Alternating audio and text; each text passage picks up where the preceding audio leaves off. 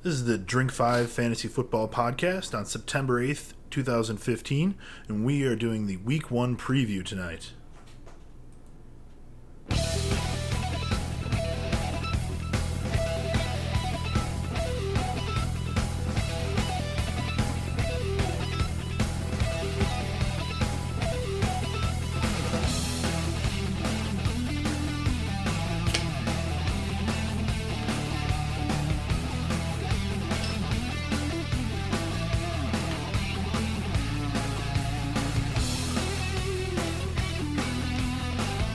Right, Dave, I think it's finally time to watch some football this year. We're almost there. We've almost made it. Yeah, we've been waiting forever, and uh, and now it is week one, which starts on Thursday, just two days from now. And uh, I'm excited. You're excited, I imagine, right? Oh, of course. I can barely contain my excitement. I can hear it in your voice. It's just um, it's off the edge. This is my excited voice. I'm kind of like Tom Brady. Don't get too high, don't get too low. There you go. Just hang out, marry a supermodel. So, uh, welcome as always to the Fantasy Football Podcast, uh, where we are going to impart whatever knowledge we have to your brains, if you will allow us to. We're Just also open your brains. generally drinking something good. So tonight I have a Stone Go To IPA. Uh, just enjoyed a whole bunch of these at a recent draft, and uh, it was a good memory, not a bad one. So I think it went okay. All right, it must have been a good draft. Uh, I have the Two Brothers Wobble India Pale Ale. Um, we also enjoyed some of these at a different draft. We've had a lot of drafts lately. And uh, we've also got some Two Brothers Atom Smasher, which is their oak aged Oktoberfest style lager, for a little bit later. Yep, the the last draft that either of us had to do was actually this evening, or the Fantasy Sports Writers Association draft, and that was interesting. You know, I do hate when you do the online drafts on Yahoo and they only give you 30 seconds or 45 seconds. Yeah, it's even worse when you're still driving home. Yeah. uh, well, yeah. I mean, you you had a couple of issues there, but you ended up drafting a pretty decent team, so good luck to you. Sure, I'll, I'll take it. You know, it's a 16 team league. I've never drafted uh, that high other than like in a, a mock draft. So, um, I you know the, all of the bench players are like maybes. Maybe they'll get to play. You know, there isn't a whole lot of depth in that league. Yeah, I like deep leagues because it forces you to recognize all the talents that exist on the team uh, underneath the roster on the third team and fourth team offenses, which normally you don't have to do. Let's say in a standard uh, 10 person league that has 15 rounds in Yahoo, everyone on the team is someone who is a star in, in the NFL. Yeah. Uh, well, hey, I'm just ready for football, man. I'm too excited. All right, well, let's go through some uh, some news headlines. Uh, first thing that's just happened recently is that uh, Todd Gurley, uh, Ian Rapoport reports that he's not uh, expected to play until probably about week four or so. Now we're going to the the week three game, St. Louis versus the Steelers. So it would be great if uh, if both Bell, who's coming back that week off of injury, and Yeah. Gurley also play. Bell What- is not coming off of injury. off suspension. off suspension. I really, you know, Todd Gurley better play. I just, you know, let's send a letter to Jeff Fisher. Make sure he understands that we're making a special trip down there. We would like to see all of the talent possible. of course. Okay, so we'll you get on the letter. I'll make sure Jeff Fisher gets it, and uh, hopefully they'll let us in the stadium. Well, honestly, it, it seems more likely that him and Arian Foster sort of pop back up into the NFL around the same time, which is probably going to be early October uh, or late September. So we have a chance of him playing, and you never know. Um, all of these these reports that come out are wildly different half the time between a beat writer, a guy on uh, NFL.com, you know, all, all sorts of things. Um, another report is that CJ Spiller won't play in Week One, which is great news for Mark Ingram. Um, that basically makes it so that he is the every down back for Week One. Yeah. and uh, that should do pretty well. Although they are playing against Arizona, uh, so that could uh, be a bit of an issue for him. But if you were one of those people that picked up Mark Ingram, this is the best case scenario for you, at least for this week. I think if you picked up Mark Ingram, you're probably going to be starting him most weeks, anyways. Um, and even if with a tough matchup, you know, go for it. Well, you're a big Ingram fan. I definitely was last year, and uh, I felt it was. It started because I owned him in too many leagues, probably. You know that happens. But uh, I, you know, what I saw out of him last year showed me that he can actually be a, like a real NFL quarter or running back. Maybe, but the problem becomes always with Ingram that the team wants him to be part of a committee, and once he becomes part of a committee again, he's no longer a He loses some of his fantasy value, absolutely. But at the same time, I don't see the committee there yet, and they did lean on him a lot when they had injuries last year. Well, Sean Payton likes a guy who can move around in space. That's not really Ingram. That's C.J. Spiller. Yeah. He wants a Darren Sproles on his team. He wants to use him, so th- there's going to happen. Um, also, remember Pierre Thomas is still out there as a free agent. He didn't end up being picked up by Houston when they had those issues with Arian Foster. So Pierre Thomas is still floating around, and I expect to see both him and Bradshaw on a team this year. Although, like we've always talked off the air, uh, whenever they have the veterans, they don't usually sign them until week two because if they sign them before the season starts, then their uh, pay is guaranteed for the whole year. Right. Otherwise, they only get paid per game. Which you know is kind of And a, if they play the whole year, they make the same amount, but they have to play the whole year, and that's always a big if in the NFL. yeah, it's kind of an assholish thing to do, but it makes sense from a financial it's business, and a lot of people understand the finan- the the business approach to the NFL. right. That that's the way it has to go if it's going to continue. Uh, talking about some some other guys that have moved around, Jonas Gray was a lot of people's sleeper pick to become the Patriots' lead back. Now I know that you will say, and it's true, that it's very difficult at all to be able to determine who the lead back is on the Patriots, especially because they tend to uh, rotate along with the phases of the moon, basically. Yeah, I mean the point You know, is almost been- Belichick's into some witchcraft or something. the point has almost been proven here where you know you're looking at uh, the Patriots and they had a guy who everyone thought had a good shot at being their number one and then he's cut. So you can't tell what the hell's going to go on in their backfield. Well, we can a little bit, at least for this first game. So, in in my opinion, uh, what we've got going on is LeGarrette Blunt is suspended for one game, right? Yes. Uh, and so you've got uh, this sort of weird committee of Dion Lewis and, and James White uh, as like the third down receiving backs. And Brandon Bolden's their big dude. And he's the only guy that's a big dude on that team. So, at least for the first week, unless they just decide to pass entirely and never give the ball to a running back, I think you're to see Brandon Bolden get quite a few yards on the ground against the, the somewhat porous Steelers defense. yeah. So uh, that is a play that I would make if I needed to. For example, I have two leagues I have Arian Foster in, and I'm determining right now, you know, how exactly should I, uh, how should I approach that since I don't have him for the first, let's say, four weeks. You have to fill in someone who's going to be good, Right. but I don't have another number one running back. So this is when you bring in a guy like a Benny Cunningham on St. Louis. It's going to take over from Mason DeAngelo. Williams in Pittsburgh. Williams in Pittsburgh, uh, or Brandon Bolden in, in the Patriots. So Yeah. you have to recognize these kind of situations and use them if you need to. Um, and, and your thoughts uh, going forward, I'm sure, are that Brandon Bolden's a big back, LeGarrette Blunt's a big back, uh, White and Lewis could both do like the receiving role there and fill in for Vereen, which means that basically they'll just be on like a revolving door kind of schedule. There'll be somebody there that is fantasy relevant this year, um, but it may shift like it has in the past, where like one guy's the guy for a couple weeks, and then one guy is the guy, you know, a different guy is the guy for a couple weeks, and you may be able to pinpoint a week here or there where it looks more likely that someone is going to have more work, but overall, you know, it's going to be very hard to tell and very hard without injuries for one person to dominate there. Yep, and, and it's kind of interesting right now because there aren't as many injuries as there will be, even though there were a ton, and we talk about this every year. You look back at the preseason, you say, look at all those wide receivers that got ACLs, look at all the running backs with hammies and calf injuries and soft tissue injuries. This is terrible. It's never like this, but it's actually always like this every single year. Um, we were talking previously about Jonas Gray, so people thought that maybe he could be the guy. Well, Turns out that he's not. He was released from the Patriots, signed by the Dolphins, and it looks like he's probably got a, a straight ticket to become Lamar Miller's backup because uh, in that situation, they had drafted Jay Ajayi, who was supposed to be this really cool guy, gifted running back, good receiving back, you know, to sort of be the Knowshon Moreno in their offense. And now he is out for the season, right? Or is it designated to return? Um, I think he's going to come back at some point. No, it's one of the two. So he's either he's out for a while, regardless, uh, and then Knowshon Moreno, who was on the Dolphins, it looks like he might never play in the NFL again, which is pretty sad. Yeah, so Ajayi is IR designated to return, means that he can't play for the first eight games. Sure. Uh, and then Damien Williams, who's a guy you've never heard of, is the current backup. So that situation is interesting because you know the Dolphins won't allow Lamar Miller to get 25 to 30 carries a game, even though it seems that every time he does, he ends up being a fantasy stud.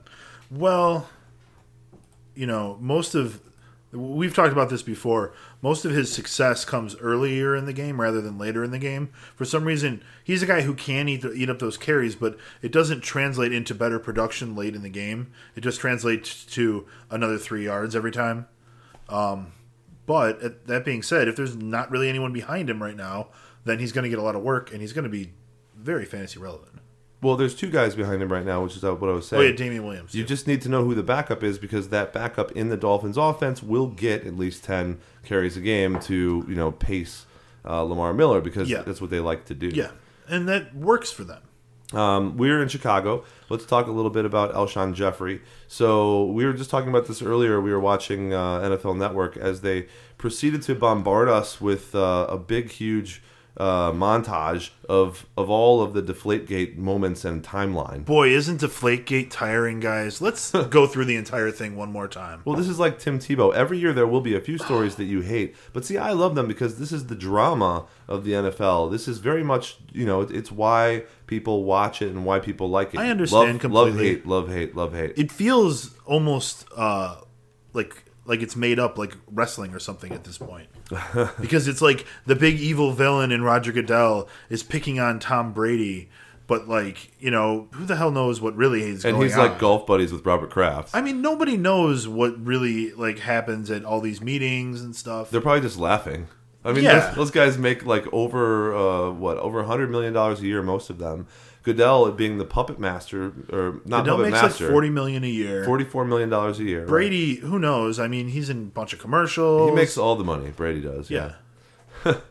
So, uh, so John Fox, who's the new coach of the Bears, uh, is like this um, kind of um, name me some other coaches that do the same thing with injuries. It's kind of a black hole. Don't say anything. Belichick is kind of like that. Belichick is definitely like that. Jeff Fisher in St. Louis is kind of like that. They're being really uh, not telling us much about Mason and Gurley, Hmm. although it's kind of basically come out now that uh, Gurley's not going to be starting. At least we got that far. right? But most coaches are like that. Lovie Smith was really like that too. So, so we get it again here, and we didn't have it for a while with Trestman, but Trestman didn't know what he was doing. So I suppose that's, you know, besides the point. Yeah, Um, so you got John he Fox. really knew what he was doing one year. I mean, He he sort of knew what he was doing that year. he's not a head coach. right. So, uh, So look out in Baltimore this year where they have Trestman as their OC. Yeah, because they have all the receivers over there. uh, Alshon Jeffery looks like he is going to play for the Packers, right? But for a while, I mean, not for the Packers, For the Bears. against the Packers. Against the Packers. if you, that would be much bigger news if he was going to play for the Packers. Well, that would be a good replacement for Jordy Nelson. And who do the Bears get? Like James Jones? if the Bears got like um, Clay Matthews, I would live with. I could live with that. So they'd be back to Or their BJ Raji or Aaron Rodgers. their average quarterback with no receivers. I would take Uh, Aaron Rodgers. That, that'd be fine with me. That's, that's an even trade. yeah. Um, Whatever backup they have is going to be better than whoever the Bears start, anyways. Well, for the Bears to have any chance at beating the Packers, they need to have Alshon Jeffery. what if Aaron Rodgers somehow got traded to the Bears and he was just terrible? This is a- like threw interceptions all the time. Just became Rex Grossman and Jay Cutler combined. Well, I think that these players are a product of the system. Um, not not as much as they are talented, but definitely a large portion of it. Yeah, the system has a lot to do with it, and the Green Bay system is excellent. And nobody's calling; those quarterbacks aren't calling their own plays. We talked about this before. Like Peyton Manning calls his own plays. A lot of people think that he doesn't. He doesn't call his own plays. He could do an audible sometimes that are part of a list. They have He- like two, maybe three plays that they can call at the at the line. That's but it. that's an audible. It's not Right, exactly. He is not up there like reading defenses and calling whatever play it's he it, wants. it's impractical to you know call whatever play you want when you get up to the line because there's no way for your team to know what you're talking about. Yeah. He just shouts Omaha a lot. Like it doesn't mean anything to them. because Peyton knows what he wants to do in his head, but nobody else. He can't translate that. You know. Right. Peyton's genius is beyond most football players. So, uh, so how about Hakeem Nicks? He's working out for the Saints. Obviously, didn't work out for the last team that he was on. Yeah, he is not on Tennessee anymore. So um, that experiment lasted a preseason. Uh, Hakeem Nicks has not been around very much lately. He didn't really get a whole lot of time in last year, I don't think, with Indianapolis. So, do him and Victor Cruz both get to join after this year? The wide receiver corps from the Giants, who will never play football again. What does that mean for Odell Beckham Jr.? It just means he's going to get more targets. Okay, so like he's not going to get caught in this trap. Well, he might because Hakeem Nicks had a really big year in, in the Giants, then proceeded to do nothing. Right. Victor Cruz had two really big years on the Giants, and then proceeded to do nothing. Maybe Beckham gets three years because the fantasy gods have smiled upon right, well, I don't have him in. I have him in a couple of leagues this year, but no dynasty. Um, Tevin Coleman, uh, who is a rookie running back, is now the number one running back for the Atlanta Falcons. Uh, before it was kind of a muddled mix with uh, Devonta Freeman, and it seems like he's not completely uh, recovered from his injury. So Coleman, being the the main guy there, should get a bunch of work to prove himself as the number one guy for the rest of the season and uh, people seem to like him. It looks like he did a good job during the preseason. I don't know that much background information from him, you know, from college, etc., except that uh, he is a guy that's looked at as uh, as being uh, having all the aspects of a lead running back. So, if you were smart enough to pick this guy up earlier in the year um, in your drafts before uh, this was actually announced, then you get a lot of value, assuming he keeps the job. assuming.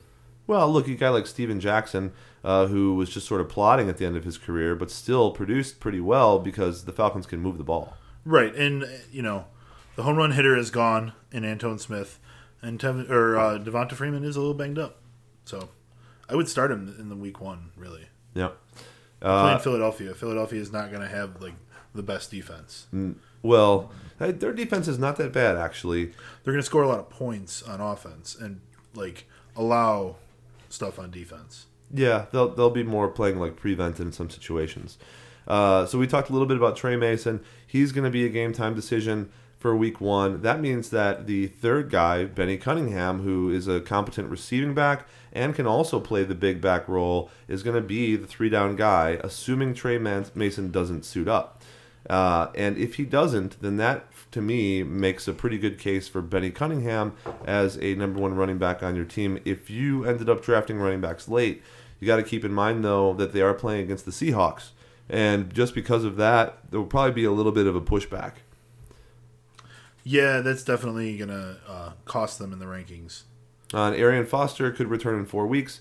Uh, the reports keep kind of whiffle waffling. I've read a whole lot of waffling. I've read a whole lot of uh, like very specific stuff about his injury, this uh, groin injury that he had and had surgery for. Uh, apparently, usually takes about four to six weeks to get over. And uh, if you go all the way to week four, then I believe that would be something like eight or nine weeks that he was out in total. So it seems to me to be sort of a safe and conservative estimate for those who own him or are interested in him uh, that he will start in week five.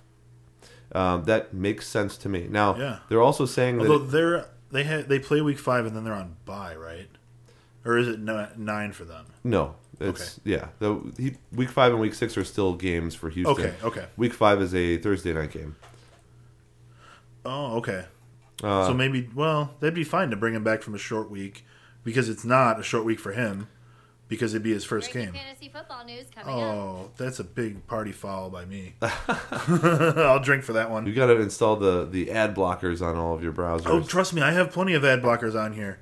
And I went to Fantasy Football Toolbox, a website that typically doesn't have that crap. They're seeping through. So, Oh. for those of you who's the first time betrayed. listening to the show, this is uh, the uh, Fantasy Football Podcast on the Drink Five Network with myself and Jason.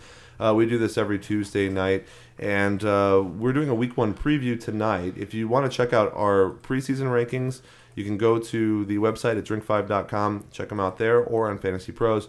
Uh, we're also in the process of posting our Week One rankings, which will be up tomorrow, and you can look at those uh, to to decide who you want to start. Another cool feature this year is that on the right sidebar of our website, you can actually click on any position that you're interested in while you're inside an article, uh, and you can go ahead and compare multiple players. So you say, uh, "I wonder what what Dave and Jason think about uh, Cecil Shorts versus, um, let's say, I don't know, pick me out another receiver."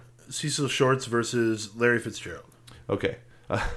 so you plug them both in, and it'll tell you exactly what we think about those guys and who you should start uh, and who you should sit. So do check that out during the season. That'll be live tomorrow once we post the rankings. And uh, to all of those people that are listening in the chat room, feel free to post some questions or or uh, join in the conversation. Of course, if you're listening, um, you know, in in post, Well, in the future sometime. thank you very much. You can get at us, uh, Jason at drink5.com or Dave at drink5.com, and we'll be able to answer any questions that Tweet you us have. at Drink Five. It's a And- good place. and facebook.com slash drink5 network. All right, so enough of that uh, promotion. Yeah, So- it makes me thirsty. So uh, th- there's been a lot of headlines. There's been a lot of news. We went over some of it, but you have to be paying attention, you know, in order to do pretty well in your league. So we're not going to do any more than like the last week, basically. Yeah, Uh, I do have a question. we have a question already. Yeah, Yeah, a question here from the chat room, which is uh, start two: Frank Gore, Latavius Murray, and Chris Ivory. Okay, so the let the me get big the matchups for you. the big question here is going to be uh, do you always start Gore? And I think the answer is yes on the Indianapolis Colts, regardless Well, of who they play against. The Colts are playing the Bills, and honestly, out of that three, uh, you know, even without looking at the matchups, Gore is kind of the one I want to sit.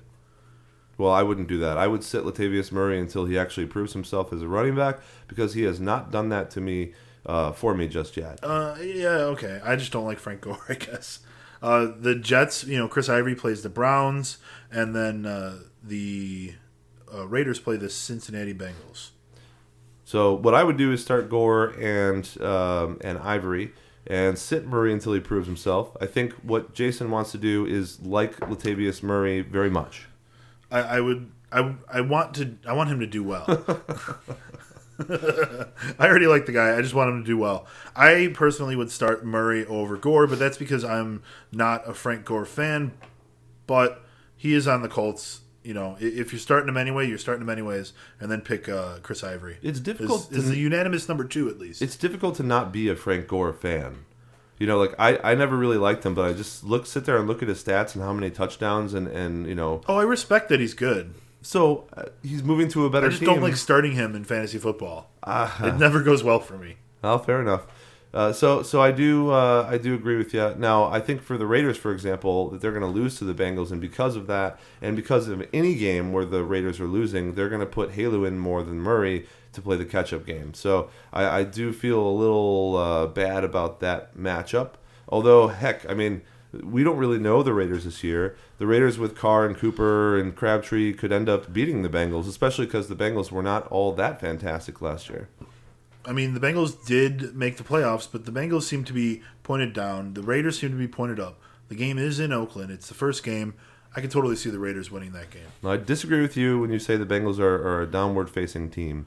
Uh, I think their guys are all good. None of them are old. You know what? They are like having going into the second year of Jeremy Hill. yeah, That's really going to be good. they should be. They should be good. But the, Dalton can screw it up at any time. I agree with you there. yeah, he's really good at that. yeah. Jeremy Hill, our number three running back this week. Just a little preview of our rankings. Uh, so speaking of some games, let's talk about Steelers and Patriots game, which airs on Thursday night. And uh, what are the reasons why you're excited about this particular game? Is it because of uh, of the explosiveness of those offenses? Is it because you just really wanted to watch football because you haven't had it on for a long time? Is it because you're really interested in hearing what the announcers have to say about Deflategate? I can't wait to hear more people talk about Deflategate. Um, I can't wait for there to be football, you know, after all of that crap, so that we can have football to talk about instead. But uh, obviously, this is two high-powered offenses. Um, New England being high-powered just by the fact that they have Brady and Gronkowski. But uh, I can't wait to see the Steelers this year. Um, I think that they're going to have the best offense in the league, possibly. They have a really good shot at making that. And this is both a game I'm just excited because it is a game, and I'm excited because of the two teams that are playing. Because we're going to have plenty of games during the year where the matchup is not nearly as marquee as this one. Yep, and one of the things I wanted to talk about tonight are some of the guys that are a little under the radar. So on the Steelers Patriots matchup, on those that side of things, we, we brought up earlier DeAngelo Williams, who is an aging running back, but has a little burst, and he didn't have a whole lot of mileage on his wheels because he was always splitting with Jonathan Stewart in Carolina. Now he's backing up Le'Veon Bell, and since Bell won't be there for four weeks, he's the clear running back lead. The They'll other be there for two weeks. Two weeks, sorry. The the other uh, backup there is Dri Archer, who's a really small running back who's super fast, Little maybe, tiny running back. maybe the fastest in the league, but is an unable to to present, uh, you know, a, a very. Uh, he's not able to to run uh, over and over again. He can just like go in occasionally and be sort of a gadget guy. And they got another running back that just got injured for the rest of the season. So what did the Steelers have to do? They had to take a uh, tight end off of their squad and turn him into a halfback running back just to have one more person to to back up DeAngelo Williams. And uh, I think they picked up Jordan Todman as well. So we'll see what happens there. All I do know is that DeAngelo Williams will monopolize the carries. Yes, Roethlisberger will throw the ball a lot, but that's what he's been doing to begin with. So don't be surprised. threw the ball a lot last year. Yeah. Don't be surprised if Williams ends up being a low end running back one for both weeks that Bell is out. Oh, I totally see that. In fact, I drafted him specifically because I knew he'd be worth starting in the first two weeks. Yep. You know, it's going to be a really good setup for him. And the Patriots defense, they lost Vince Wilfork, so their running defense is not going to be as good. Nope, and uh, and they lost a lot of guys from their secondary as well. Although they keep talking up the new guys, they're not as good as the old ones, Revis and Cromartie. That is Right. obvious, which yeah, means that there's few guys in the league as good as them. their defense in general has gone down a couple of of notches. Um, on the Steelers as well as Markus Wheaton. Markus Wheaton is a guy that was a breakout candidate last year, but Martavis Bryant ended up taking all of the glory there. Uh, there was some issues with Roethlisberger and Wheaton getting on the same page. Now, Wheaton took over 50% of the snaps, even with Martavis Bryant having a lot of success, which tells me, one, that the Steelers want to use him a lot as a possession receiver, and, and they're not going to stop doing that. And two, Martavis Bryant is not available for the first four weeks of the season, which means that Markus Wheaton will play every snap as a number two wide receiver. And just because of that, just because of that, in and of itself, Markus Wheaton is now a wide receiver three for the first four weeks. I see it that way too. I was surprised that his ADP and his ranking was always so low. And I mean, I know it comes up lower in ours, and that's maybe more of a product of our formula, but um, this guy should be higher based on the position that he's being put in. Well, and, and we do rankings. Rankings are different from projections. If you're if you're projecting someone going forward, you have to put in arbitrary information like this guy will do really well. But if you're doing that, then what that means is You're is just predicting is you're predicting in a much less reliable fashion. Right. So uh, I think it's obvious based on our rankings, which have Wheaton down there in like the 50s, for example, that based on his past play and performance, he's not someone that you want to start. We are doing the job that we should be doing, saying that you should start him because uh, even though he, his past performance and play was not spectacular, he's getting about 200% of, uh, of more of a shot for these first four games. Yeah. So he should probably be twice as good as he was. Does that make sense to you? I mean, sometimes you can just say yes, they're twice as good. I look, I see In a very that a simplistic, in a simplistic, you know, world. Yeah. So he's probably going to be twice as good as he was last year for these games. And then when Bryant comes back in, assuming he doesn't fail six more drug tests because he's an idiot, um, then he's going to go back to his regular role, maybe slightly better, but still a wide receiver four or five, and not in your starting lineup. Yeah. Um, and then we also have one of my favorites this year, which is Danny Amendola, at least to start the year. You remember when Amendola was uh, was originally taken uh, from St. Louis to the Patriots, and everyone he blew up, and he was like a third or fourth round pick, Yeah, he was very hyped and then he got injured. many times. Okay, so so who's injured on the Patriots right now? Well, Brandon LaFell is injured and probably won't be coming back for quite a He's while. He's on the pup, which is going to be a while. Edelman is injured, and we have no news about that whatsoever. Um, yeah, that's true. The only the only receiver there Edelman may or may not be injured. I would say. The only receivers there right now that are healthy are Danny Amendola and Aaron Dobson. Aaron Dobson. So that means that regardless of what you feel about Amendola, for example, he is a PPR stud who will probably get seven or eight targets a game until the other guys are at least healthy. Yeah, that's definitely true. And certainly this week, if uh, the Steelers plan on focusing on Gronkowski as much as they said they will, Right. Well, they have to because if if they don't Right, focus on Gronk, he's just going to march right down the field. exactly. Like they don't have another weapon to step up and you know beat them Yeah. other than Brady. Um, another question from the chat room. Yeah. Would you consider starting John Brown over Andre Johnson given the matchups and given that Michael Floyd may not play? So John Brown uh, on the Cardinals is going to be playing the Saints uh, at 3:05, and Andre Johnson on the Colts is going to be playing the Bills. Now, um, Michael Floyd, I don't see any like solid indications that he's not going to play. Um, but John Brown is becoming one of Carson Palmer's you know favorite targets. Um, so I, I don't know enough about Andre Johnson's status with Andrew Luck right now. Has it worked out so far? He's been awesome. Okay. And I mean, you got to think Andre Johnson is one of those big stud receivers that now has the best quarterback he's ever had. So he's not going to be anything but awesome. Yeah. But the Bills are a good defense, and he is just getting his footing with that team. Um, I would I would always start Andre Johnson. This is week one of the 2015 season, and I would not get off on the wrong foot by starting a sleeper. However, I don't uh, know that John Brown is a sleeper anymore. He's probably the number two receiver in that offense, like solidified. Uh, no, it's isn't it Larry Fitzgerald and Michael Floyd, and then John Brown is number three. I think John Brown's kind of past Michael Floyd. Well, Maybe not officially yet, but Be that as it may, the the Arians offense is sort of like pass the ball all over the place, kind of like Yes. the Saints used to be. definitely. So I'm saying John Brown, big play guy. There's room right. for all three guys if they're all healthy. I'm not against They're that. going right. And the Saints have a really bad passing defense. At least they did last year. They gave up, I think, uh, uh, 4,000 plus yards over the season, uh, 251 yards per game. So they were the let's see, first, second, third, fourth, fifth, sixth, seventh, eighth worst uh, passing defense in the NFL last year. So uh, you know that that is a very intriguing prospect, especially They give up a considering lot. They give up even more fantasy points to wide receivers. considering that Buffalo is the third best passing defense, and Andre Johnson's the number two, not the number one. Maybe I would start John Brown. I think uh, perhaps you've swayed me in that direction. I like John Brown here, um, and it's yeah, like we said, not against the greatest uh, defense. I think last year maybe it would have been a little bit more of an unpredictable kind of a call uh, to, to pit those two together. But I guess John Brown has sort of made a, a role for himself. And heck, Floyd uh, doesn't have any fingers, right? Is that the guy? Michael Floyd has no fingers. No, I mean, uh, it sucks too, doesn't it? Floyd fingers.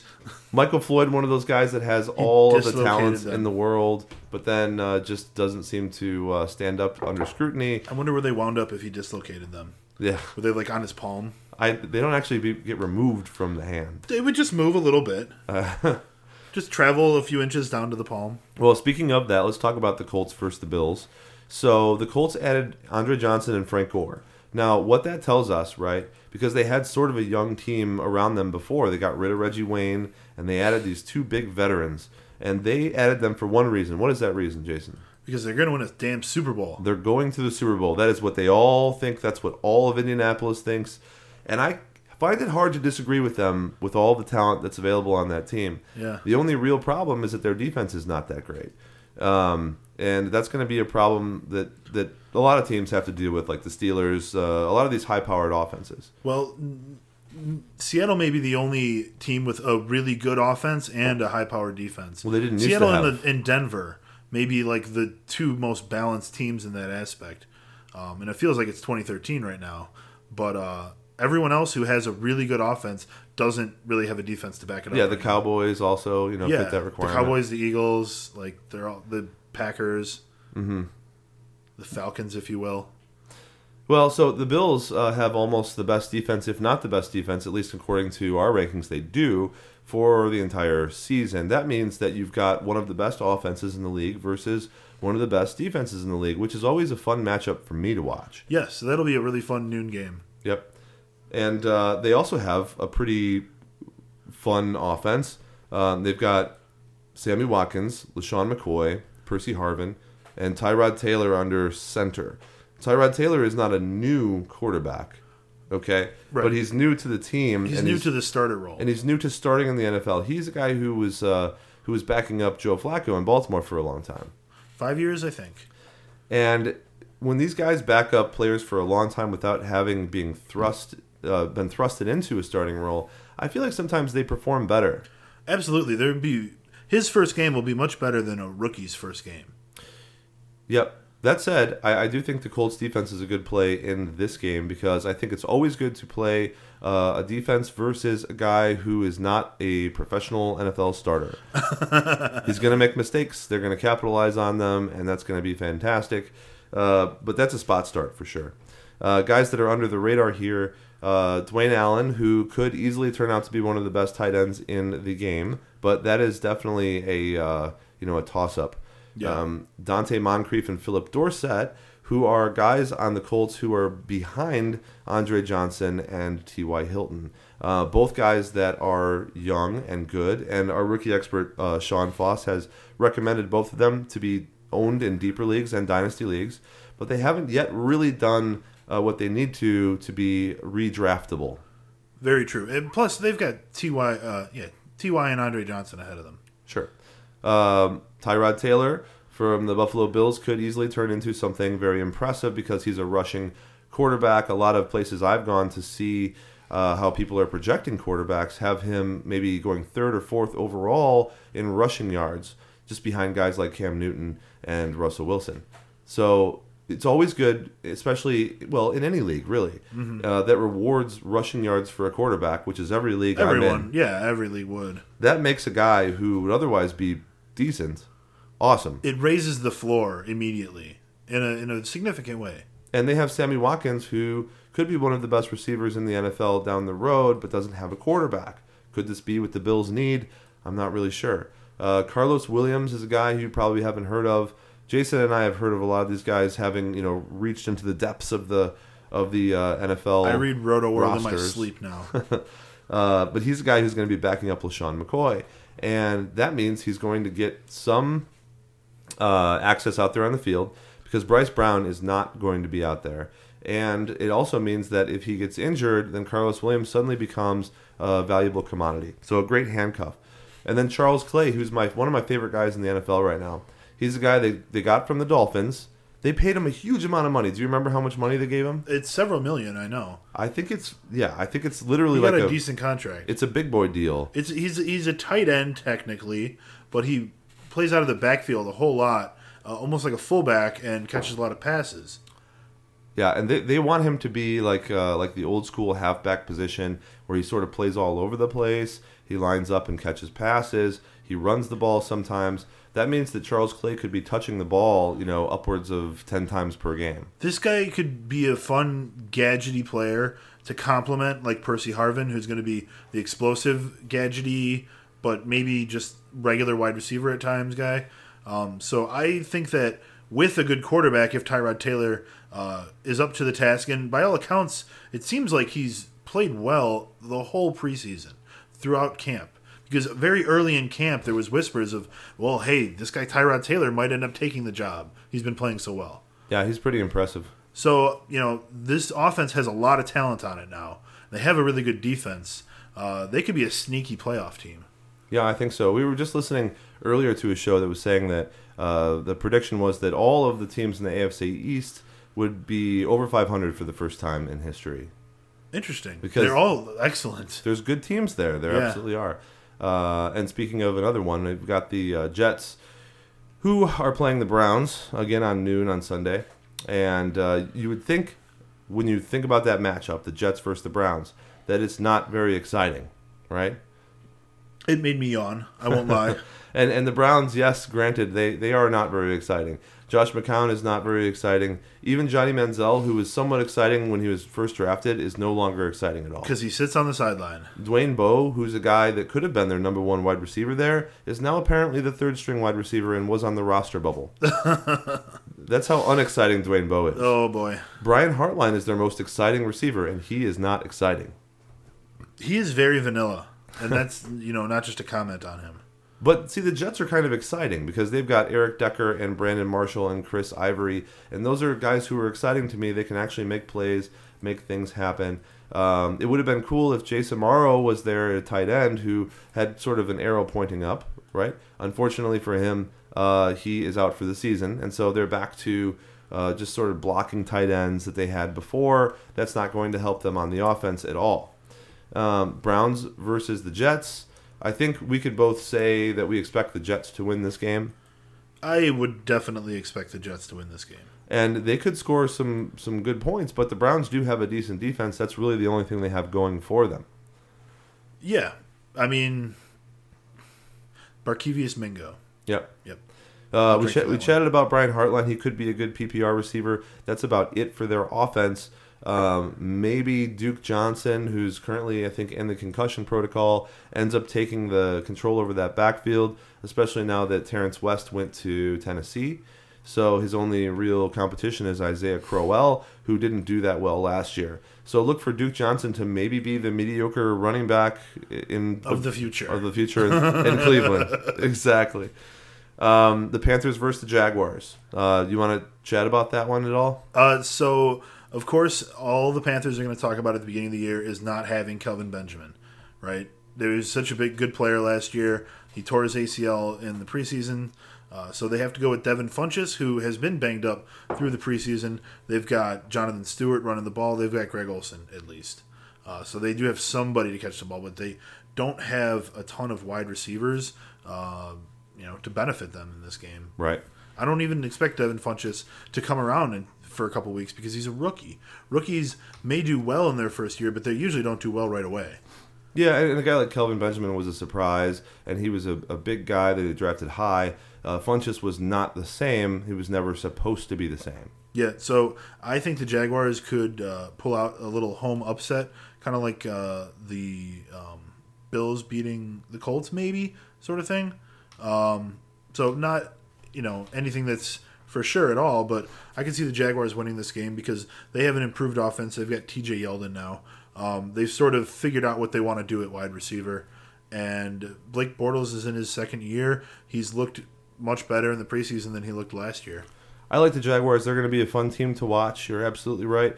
And going up against a team like the Panthers that generally step on their own toes all the time, um, at least Cam Newton's not crying on the bench. You know, he's getting a little bit better. Right. He's uh, he's going to play uh, play well, I would assume, because I don't know. Cam Newton's I don't think going to stay in the middle. He's either going to take a dive like RG three, or he's going to get better. Well, I Yeah. told you before, and we talked about this because we had a little bet about whether or not he'll be in the top 10 or outside the top 10. Mm-hmm. And when they didn't have Kelvin Benjamin, Cam Newton was a better quarterback uh, as far as fantasy wise. Yeah, because he had to run the ball himself more. Yeah, it it had to go back to him. So it's like, okay, you've got Greg Olsen, one of your running backs, and you, and that's all you are. You don't have receivers to throw the ball to and split the field and take the defense. Right. So that might be what he's back to again. I agree with you. He's either going to tank this year or get injured because he has to rush too much, or he'll be a top 10 quarterback. And All that- that's interesting. Uh, uh, under the radar guys, uh, you got listed here uh, Cameron Artis Payne. He's the rookie um, for the Panthers, right? Yeah, so Jonathan Stewart. I'd hate to get the team wrong. Jonathan Stewart is their lead running back, and they don't have DeAngelo Williams. And how many times has Jonathan Stewart gotten injured in a season? All of them. Pretty much every time. So I expect Cameron Artis Payne to go in at some point. Hopefully, for Stewart's sake, it's not early in the season and he has a chance to impress and and you know be out there. But I do expect him to not only fill in and phase him out a little bit, but uh, also to take over at some point when he's out for a game or two. Oh, absolutely. Uh, TJ Yeldon in Jacksonville has been named the starter there, so he's going to be getting all the early down work. I still would expect Denard Robinson to get a lot of third down work there, and maybe uh, you know a, a series in the second quarter and the late third quarter, something like that. Mm-hmm. Uh, Allen Hurns at wide receiver. Um, he's not the number one guy there. Who's the number one? Is it going to be uh, Allen Robinson, Robinson. is is a breakout candidate wide receiver this all year. these teams with similar names? And Allen and Allen are the guys because Marquise Lee, who had all the talent in the world and has huge metrics, is apparently just like not healthy, not able to practice, and it's it's too bad. But regardless, it's going to be Allen and Allen. Yeah. And then of course uh, they have Julius Thomas, who could be an outstanding tight end, but because of more finger problems, uh, he doesn't have any fingers either. yeah, so he's going to be out for the first like six weeks of the season. Yep, they have to sew him back on. Wait for him to grow back. Well, it doesn't work for Jason Pierre-Paul though. I don't think, right? No, not if you blow them off. No, they're they're gone forever at that point.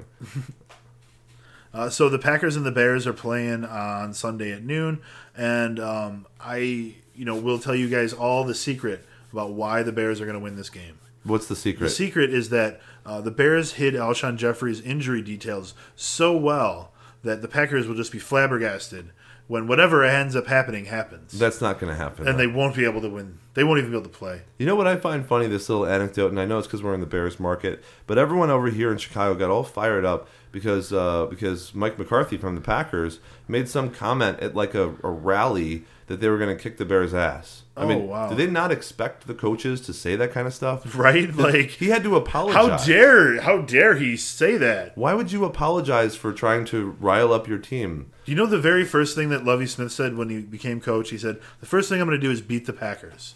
Yeah.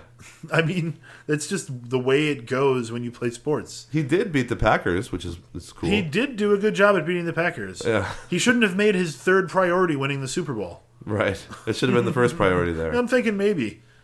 So I don't I don't see a reality. I mean, let's be honest, where the Bears beat the Packers in this Week One game because they're rebuilding. I see a drunk Chicago fan uh, running over Aaron Rodgers on Saturday night. Maybe Uh, that's a terrible thing to even say. It's terrible. just like breaking his leg, dude. Just like a broken leg. see, you don't want that though. You you were a Bears fan, and now I Oh, I like have Aaron Rodgers in my dynasty. You're more I of a do not. You're probably more of an Aaron. Rodgers fan than you are a Bears fan at this oh, Pro- point. oh yeah. on Sunday when the fucking game is on, I'm gonna be rooting for Aaron Rodgers every time he. Has Oh, that's so sad, man. It's I really so don't sad. care.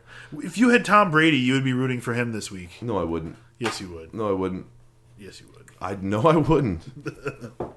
Look, it, it is certainly possible for a, a quarterback to do well and not beat your favorite team.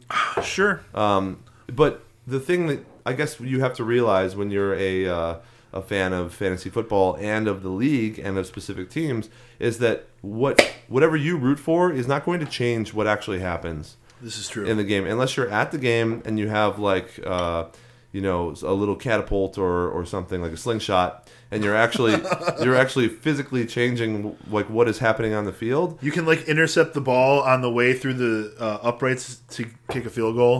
Wh- whatever's happening Stop there. it from happening. at home when you're yelling at your TV, you are not influencing the game. So I, I at least know that that me having drafted Tom Maybe Brady, you're not influencing the game, Dave. Oh, you are Other people are. okay. Me me having drafted Tom Brady, which I didn't, I don't think anywhere. Do you Uh, have any? Uh, you have some Patriots, I- although not this week. I know you drafted Blount tonight, but uh, I have one. I have in one Patriot in nine leagues. and it's Blount. Yeah. See, I have Gronkowski in a couple leagues, and that's about it. You know, I, it's funny because the Patriots are a winning team, but you can't really decide which one of them is going to do well at which point. So that's Unless why they're named Tom or Rob I decided to not take them in general. Well, most of the year we didn't know if Patriot was going to uh, or Julian. if Brady was going to get out of pretty this or not. But he's has some when kind of back. mystery injury. When he's when he's when we've seen something. Although, really, if you drafted him, you're probably if he plays this week, you're gonna play him, right? You're gonna start him. Sure, I, but I can't draft anyone in a league that has some kind of mystery injury that they don't tell me anything about. It's okay. I totally agree. And we don't like- have to worry about that anymore. We're done with all of our countless drafts. When we first started drafting, Brandon LaFell was going super high, and now he's like not being drafted. Well, he's had an injury since then. He's on the pup list. I know, but they don't tell you anything about it. It's terrible, man. It's terrible. well, they just they're able to just say, "All right, he'll be back in six to eight weeks," Yeah. and then we'll tell you what was wrong. Well, okay, so so Packers receiver situation obviously down one Jordy Nelson. They have Randall Cobb and Davante Adams. Uh, Adams should get more uh, of more work than he had last year, but I still don't think he's going to step up to be like an amazing No way receiver. he make no way he replaces Jordy Nelson. So because of that, people were talking about Ty Montgomery or Jeff Janis. Jeff Janis is really interesting. Even though James Jones came in from the Giants, I still think Jeff Janis has the prospect of being uh, maybe a top 15 receiver at the end of the year. And the reason I say that is because his measurables are just like Nelson, but better. He's faster, taller, stronger, um, wider, and he. Uh, smarter? I don't know. Let's assume. Okay. But but basically, that's what Jordy Nelson was kind of like a, a streaming guy on the outside that, that was always running the Is right he routes. even more down home country. I mean, look at him a little bit. They- That's what they draft up there in Green Bay. Yeah. Um, so I think that he's a really good flyer in deep leagues because I still think they might go to him. But in the meantime, at least early in the season, it's really just going to be James Jones. I think that Rodgers is comfortable with. I mean, look, he just got signed and he's already the number three. And know those wishes of, of people that that pulled in Janis and Montgomery. Well, those are just kind of disappearing because James Jones has stepped right back into the role that he was in for so many years. and I mean, it's only been a week or so, but look, it's gonna they're gonna have a really good time like right away. It's Um, gonna work out. Richard Rogers is the tight end there that because Quarless got injured is probably going to have a pretty good year. The problem with that is that we we talk about um, all the time. You know, Aaron Rodgers has all these yards to go throw around, and they have to go somewhere, right? Yeah, And they so will. and so they should go to a tight end. And, and we talked about it when Jermichael Finley was their tight end and had a decent year. But he never was a standout, like a real standout tight end. Not really. Um, even when they had this big, huge pass catching tight end in Jermichael Finley, he still was not like a top five guy. Right. So, he was top ten, but he he wasn't gonna crack top five. So there's no reason for me to think that Richard Rogers, who doesn't seem as beastly as Finley uh, was, would break that top ten. And if you're not breaking a top ten, then you probably don't deserve to be drafted. You're not starting on my team. I hope. Um, and then from the Bears' perspective, Eddie Royal, who will probably get a billion passes this year because Marquess Wilson, in my opinion, has no business playing as a starter, and Kevin White is on IR. IR return, I think. But again, I mean, he hasn't even practiced with them really. right. Uh, so it's pretty much just Alshon Jeffery who will get double covered, and Eddie Royal who will catch a bunch of possession shots and downfield shots. So I think that it's possible, quite possible, that from a game to game basis, uh, you know, Eddie Royal and Alshon Jeffery might have similar stats once in a while. I could totally see that happening. Yeah. And if Alshon Jeffery's actually hurt, then I could see Eddie Royal, you know, if he's hurt for any significant amount of time, Eddie Royal could lead the team in receiving. Yeah, I mean, he, he did well in San Diego. He played with uh, he played with Cutler He'll before. have a stretch at some point this year where he scores like six touchdowns in three games. Yeah, I think so too. And and the Bears will be behind for a while, so that's that stuff's going to happen. Yeah. And then Jeremy Langford, who the Bears really like, who has run He's really well really good in preseason. in the preseason. And Matt Forte is, let's face it, Bears fans, he's getting older. He's just not as impressive as he used to be. And this offense is not going to pass him the ball 90 times. I don't care how many times, how much you think that's going to happen, but it's not. So they're going to try to rush a lot, and I would not be surprised if they have Forte as the lead back in a committee, which has never really happened before on the Bears. They tried once with Michael Bush, but it never worked out. Yeah. I think Forte Langford as like a little bit of a, a, a committee on a team where they don't want Cutler to throw the ball all the time could work out pretty well for the Bears and as a strategy in general, just to control the offense. Yeah, I think that Forte will probably still have a good year. He's always, you know, had around the 250 mark in carries, so I, he'll have between 200 and 250 again this year, I think. Um, and his attempt, his yards per attempt is probably going to go back up because last year they were just abysmal. Well, we'll see. I mean, it's not like the offensive line got substantially better or anything. Yeah, they did move Kyle Long over to right tackle, but I don't know that that's going to help the running game that much. Yeah. Um, Hard Knocks this year, uh, which just ended, has been all about the Houston Chiefs. And the Houston Chiefs are playing the Texans on Sunday. You want to say that again, Dave? You said the Houston Chiefs. I'm sorry. The, the, the Kansas City Chiefs. It must be that Stone Go To IPA. I apologize to Stone. I apologize to You should Jason. thank Stone because they're fantastic. Why don't you take the Chiefs Texans game? Because I obviously don't know where they're from. So the Kansas City Chiefs are playing HBO's Hard Knocks team, the uh, Texans, and I hope that uh, Vince Wilfork is on next season of True Detective. Uh, so the Chiefs have uh, upgraded the wide receivers because they have Jeremy F. and Maclin now. So Jeremy Maclin is back with Andy Reid. They're going to have a good time. They're going to have a very good time. I predict that Jeremy Maclin is going to be easily a top 20 wide receiver this year, possibly a top 15. Um, I've picked him up in lots of my leagues, and I know that Alex Smith can get him the ball. Maybe he doesn't get him the ball all the way downfield, but Jeremy Maclin is a guy who can make his way downfield on his own. Um, so they've also got Jamaal Charles and Travis Kelce. So anytime a team can have that threat from three different places the tight end, the running back, and the wide receiver it really causes the off- the defense to have to play them um, sort of vanilla. They can't just focus on one of those guys. So all three guys are going to probably have good production in most games. There isn't going to be a, a case where one guy is sort of taking work away from another guy, unless Jamaal Charles could could totally end up being that guy if he has like a 35 carry, 200 yard, five touchdown game, like he always seems to have once a year. so that'll be the game when Jeremy Maclin doesn't get 100 yards. But I think that Kelce, Maclin, and Charles are all going to finish very high up at their respective positions. Um, so the Texans, their strength, and this is another one of those uh, awesome offense versus awesome defense matchups that you like so much.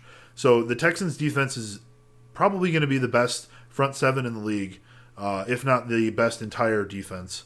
So they've got J.J. Watt and Jadeveon Clowney and Vince Wilfork all rushing the quarterback on pretty much every play. They've got DeAndre Hopkins. What they don't really have is a uh, tight end threat. You know, certainly not anybody as dominant as Kelce, and they don't have Arian Foster yet. So right now there is no uh, you know big running back there uh, to sort of take over. Uh, they are going to try with Alfred Blue. They're going to maybe give the ball to Polk some. Uh, who's the the other guy there? Well, I like Grimes in a uh, PPR league because he is the guy who's going to be catching passes in the backfield. And if Houston is down, then again, that's like that Roy Helu situation in Oakland, Yeah. where they'll be having him come out in the hurry up offense more often. So I, I could see Grimes coming out there more than the other guys contributing, since I don't think they'll be ahead in a whole lot of games. Right. So But yeah, that, that's the three of them, uh, and then they do have uh, Garrett Graham uh, as a as a tight end. But the, the issue is Bill O'Brien doesn't throw to the tight end, so it doesn't matter. yeah, yeah, it's not going to be a big deal. They do have uh, Cecil Shorts, drink five, who I hope will be the number two guy there because I want to see him on the field. But they also drafted Jaelen Strong, who is going to be excellent. Well, you'll see Cecil Shorts on the field, and he will be the number two guy. Jaelen Strong might overtake him uh, some point in the season if he ends up being really good. Uh, more of a red zone threat, certainly, than Cecil, but Cecil will get his, and you'll see him. Uh, Nate Washington is a guy they picked up too, but he is is probably not going to do very much at all, other than just be sort of a presence. So I expect that it waffles between Cecil and Jaelen all year, and they run two of them out sometimes. And DeAndre Hopkins is the other guy. So I don't like Brian Hoyer, but I Brian was just Hoyer, going to ask you what you thought. Brian Hoyer at least has targets to throw the ball to. Sure, he definitely has uh, several options. Hopkins was already making spectacular plays in the preseason, so um, I'm excited to see what they can do this year. This is going to be a great game. Um, there's a lot of really good matchups in Week One, and there's you know there's some sleepers that we've mentioned, but the Colts and the Bills, and the this one, the Chiefs and the Texans. Those games are gonna be awesome. I, I'm It's gonna gonna be awesome to have football back, Dave. I'm gonna enjoy watching this next game, the Dolphins versus the Redskins, just because the Because Dolphins the Dolphins are gonna smash the Redskins. they're gonna score like eight thousand points. oh man, So, so you they're gonna leave and say so long and thanks for all the fish. You know what's happened with the Redskins? The Redskins have uh, basically like have been a tower that was just toppled over by a giant hammer swing that was RG3's career. and RG3 has now uh, been benched basically in favor of Kirk Cousins. This has happened once before because of an injury uh, inadvertently. This time it is on purpose, also prompted by an injury, but I think these injuries are starting to be more than uh, a kick in the pants. They're, now they're like an electrocution in the head.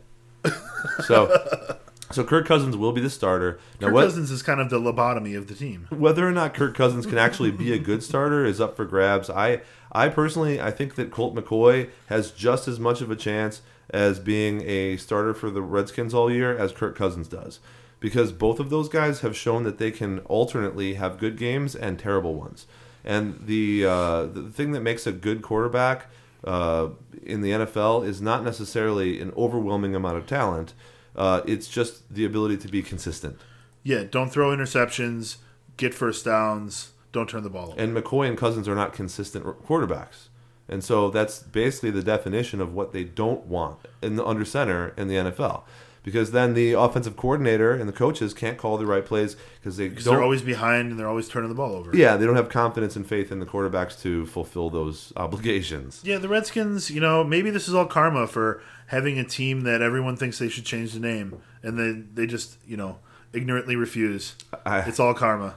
Perhaps. uh, so, in this new era for Washington, uh, I think we do have two guys that are really cool. So you have, uh, and these aren't them. So you have Pierre Garcon and DeSean Jackson, Yeah. who are the main wide receivers on this Well, team. there's talent on this team, which is the weird part. Well, Pierre Garcon hasn't really done very much since his since leading the league in reception. He's had a he's, he does have like one really good year under him. He did uh, have a few good seasons with Peyton Manning. At least one. Uh, but he's one of those guys I think that got traded early in his career, and that's never a good sign to me. Uh, okay, he played in Indy for four years, and then he went to Washington. But yeah, I mean, other than his 113 catch year, his best year was 70, and he never went over a thousand yards except for that one big year. Yeah. So Uh, without Peyton Manning throwing him the ball, he loses some relevancy. and DeSean Jackson is is someone who's just a a a fast, you know, good deep threat, kind of like a Mike Wallace sort of character, and uh, that is good in circum certain circumstances, of course. And it really worked for RG3 and DeSean Jackson for a while because RG3 had his own threat and his own legs. But as soon as teams started figuring out that they could sort of stack the box, uh, I mean, they didn't have to stack the box against the Redskins Right. then he became less of a threat. He'll still be that big play guy on the team no matter But what. the thing is, like, they can stack the box because they're not threatened by the quarterback generally. Well, right. Uh, So they will just stack the box against Alfred Morris. That could really hurt him. so who I like on this team, I like Jordan Reed a lot. Who, if he's able to remain healthy, will probably have the most receptions on the team by far, and actually be very, very fantasy relevant because in the short time that he has been playing, whenever he's out there, he makes great plays and he makes a lot of them. Kirk Cousins is going to be dumping off the ball, or Colt McCoy, whoever's under center, is going to be Or dumping. RG3 they're going to be dumping off the ball all the time. So Jordan Reed is the guy who's going running get for their lives. right. He's the benefactor of that, and and along those same lines, it's Matt Jones. Matt Jones is a rookie that they drafted uh, to be the third down back for Alfred Morris, but it might be more than that. This is where he starts. He starts off as a guy who is going to catch a lot of passes in the backfield, who's out there on hurry up plays because again, Washington is one of those teams that will be down on points a lot. So they're going to have to run the hurry up offense more than the Alfred Morris offense, which only happens uh, when they're winning. Yep. Um, and so this is a guy that might even end up stealing a little bit of Alfred Morris's time. And if they like him better, Alfred Morris is starting to be a very plodding plotter. Oh, don't remind me. I wound up with him as my second running back in a bunch of leagues. And it's not that like I'm too, so high on him. It's just we always talked about value based drafting, and he was always, you know, he was always such a good value at well, that point. it's not the end of the world. I mean, he's a guy that if if He's going to get a lot of work. if the game is going fine, he'll still get over fifty percent of all of the work as a running back. And uh, unless he gets injured or something, he'll probably get a thousand yards and six touchdowns. Alfred Morris. But Matt Jones could cut into that if he's really good as a rookie, and he will get more work in the hurry up offense because there's no way that Washington has a winning record, which means that over 50% of the time, uh, in general, they're going to be losing. Yes. No, that's you know, over fifty percent of the time. Period. Um, now, I didn't really talk about the Dolphins.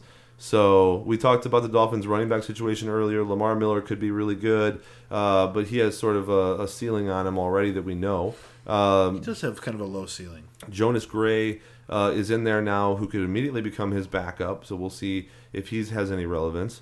And then we've got um, Jarvis Landry, who will be a PPR stud, but he may not get as many touchdowns as he did last year due to the other receivers that were brought in. Jordan Cameron is a better red zone threat than Jarvis Landry. The tight end, yes. And then you've also got Kenny Stills and Greg Jennings and DeVante Parker. Now Parker is a rookie who probably will have to earn his way into the starting lineup. I think right now the starting lineup is Landry, Jennings, and Stills. So Parker may end up taking out Jennings, and ha- they might have uh, Stills and Parker sort of outside each other. Yeah. With a, a Cam- Landry lining up in the slot a lot. a Cameron Landry sort of inside over the middle, and I think that's how the Dolphins will do it. Um, Hey, that's not a bad setup. no, it's not at all. Got a lot of talent on the field. So I think an under the radar guy is Kenny Stills because he still wasn't a really well known player when he was on the Saints with Brees, and he never got to be that well known player because he was only there for a year or two um, before he came over to the Dolphins. Now Tannehill hopefully has a better um, uh, what's the word I'm looking for here?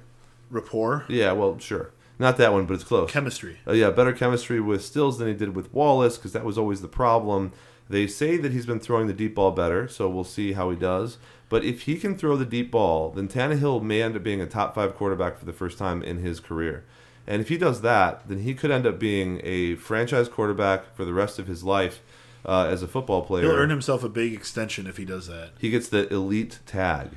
and the Dolphins could once again be a team that like p- competes for the conference championship. Well, their defense year. was good last year, and they acquired Ndamukong Suh, so that helps things out. Tannehill has improved every year, and now has more weapons than he's ever had before. and he runs, Right. And it's so under the radar. I think like. I, I realize he's still working his way up draft boards, and, and that's a little a bit of a problem when Tannehill's going as like the number seven quarterback. I didn't draft him anywhere this year. I made a big mistake. We said, and I think we, we this may be a retraction, but a bit late. Uh, we said early on that Tannehill was the guy who was too overhyped, and that he was being taken too early. And I just didn't see that in all the drafts after that because we did do the quarterback show early. Tannehill wound up going late all the time. Well, it's because people don't recognize him as a name in the draft. Yeah. So even if you're drafting with people that know what they're doing, you still don't. They still don't want to grab those guys that are risks. They want to take someone else. A lot of people would take Matt Ryan above him. A lot of people would take Cam Newton above him. But in all reality, you shouldn't take either of those guys above him. Probably. You just wait and you take Tannehill later. Yeah. Take And I- someone else. I always loved taking like Tannehill and Romo and stuff, but now those guys are going higher in drafts, and I can't take them as like late round value picks anymore yeah. because they're going like seven, eight. Well, this year was the last year you could get Tannehill at a value pick.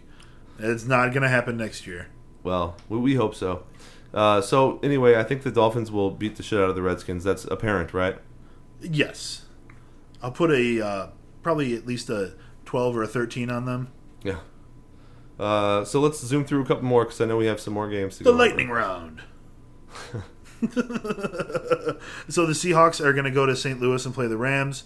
Um, so the Seahawks actually improved, you know, a decent amount on offense. They have Jimmy Graham now, and they got Fred Jackson. So their uh, backup backfield is solidified. We know what's going to go on there. Jimmy Graham, we know, is going to catch 80 passes or more from Russell Wilson and uh, provide a red zone target that they haven't had in the Russell Wilson era. Yeah, it's too So scary. a, a team that has Too made the. Super Bowl twice and won it once has now got one of the best tight ends, uh, offensive weapons in the league.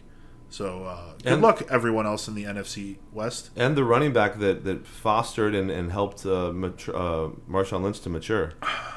That's true. And now Marshawn Lynch is fucking beast mode. It's pretty crazy. It's if if they're not going to win another Super Bowl here, then then someone's going to be injured or something bad's going to happen to them. Yeah. So we talked about the situation with the uh, with the Saints. I'm sorry, the St. Louis uh, backfield earlier. Benny Cunningham's going to be the guy this week, um, and probably next week if Tre Mason still isn't going to play. Todd Gurley should be back maybe week three, hopefully, but probably more like week four or five. And um, you know, what do you think about the receivers in St. Louis? Is there anyone there who's going to be startable, especially against the Seahawks? Yeah, Brian Quick's the number one guy. He did really well last year, um, and he had a bunch of crappy quarterbacks throwing him the ball. What Austin Davis Yeah, and Stanton. Shaun Hill, like some like random collection of quarterbacks. So now with Nick Foles, he should at least have a better, more consistent quarterback throwing him the ball. Kenny Britt is also there. I don't have a lot of trust in him, but he's a downfield threat. So as long as there's not a really good running back presence, then there's not going to be a big Kenny Britt play. As soon as they get like that Todd Gurley, Tre Mason rotation going, and assuming Todd Gurley is actually a, a as talented as many people say he is, Yeah. then you'll get the Kenny Britt thing going.